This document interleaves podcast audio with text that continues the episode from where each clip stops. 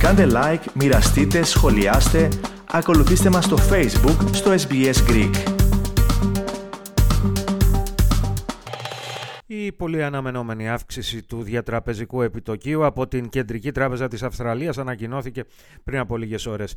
Η Reserve Bank of Australia αύξησε το σχετικό ποσοστό κατά μισή ποσοστιαία μονάδα, δηλαδή από 0,35% σε 0,85%.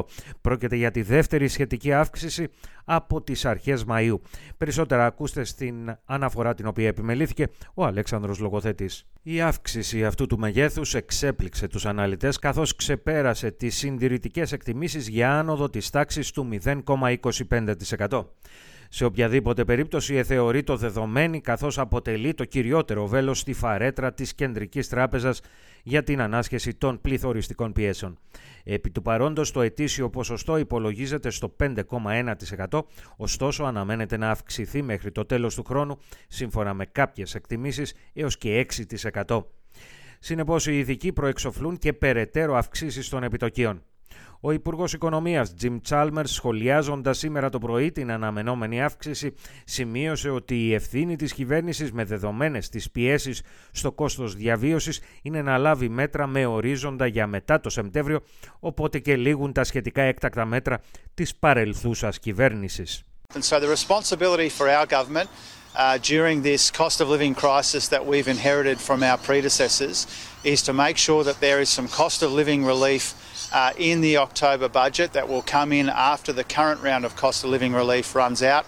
Το κυριότερο μέτρο ήταν η μείωση του φόρου στα καύσιμα κατά το ίμιση. Ο κύριος Τσάλμερ, ο οποίος πρόκειται να καταθέσει ένα νέο δημοσιονομικό προπολογισμό τον Οκτώβριο, φαίνεται να αποκλεί το ενδεχόμενο παράτασης του συγκεκριμένου μέτρου. Ο κύριος Τσάλμερ ανταυτού έκανε λόγο για κυβερνητικές πρωτοβουλίες μείωσης του κόστους βρέφων υπιακής φροντίδας, φαρμάκων, ενέργειας και σταδιακές παρεμβάσεις για την αύξηση των μισθών. There will be uh, relief in terms of childcare prices, medicine prices. We'll try and get real wages moving again. We've got to put downward pressure on uh, energy prices over time as well because that's a big part of the story. So for a lot of families uh, who will be doing it tough uh, during this cost of living crisis and who will have to face uh, rising interest rates for a little while yet, Uh, their government understands uh, what's going on at the moment uh, and we will work around the clock to try and alleviate some of this pressure. Τι σημαίνει όμως πρακτικά η αύξηση των επιτοκίων για τα νοικοκυριά; Εφόσον οι τράπεζες προχωρήσουν στην πλήρη μετακύληση της αύξησης όπως και την προηγούμενη φορά, αυτό σημαίνει για ένα στεγαστικό δάνειο της τάξης των 500.000 δολαρίων με ορίζοντα αποπληρωμή στα 25 χρόνια και ένα διάμεσο επιτόκιο πριν την αύξηση της τάξης του 3,17% η επιβάρυνση σήμερα υπολογίζεται στα 130 δολάρια το μήνα. Για 750.000 η επιβάρυνση είναι 196 δολάρια το μήνα και για ένα εκατομμύριο 260 δολάρια το μήνα.